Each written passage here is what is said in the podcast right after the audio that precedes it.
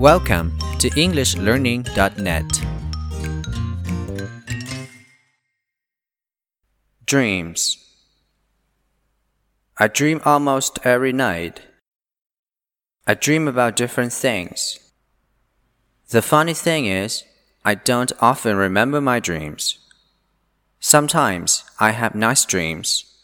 Sometimes I have bad dreams or nightmares. Your dreams reflect what you experience and think during the day.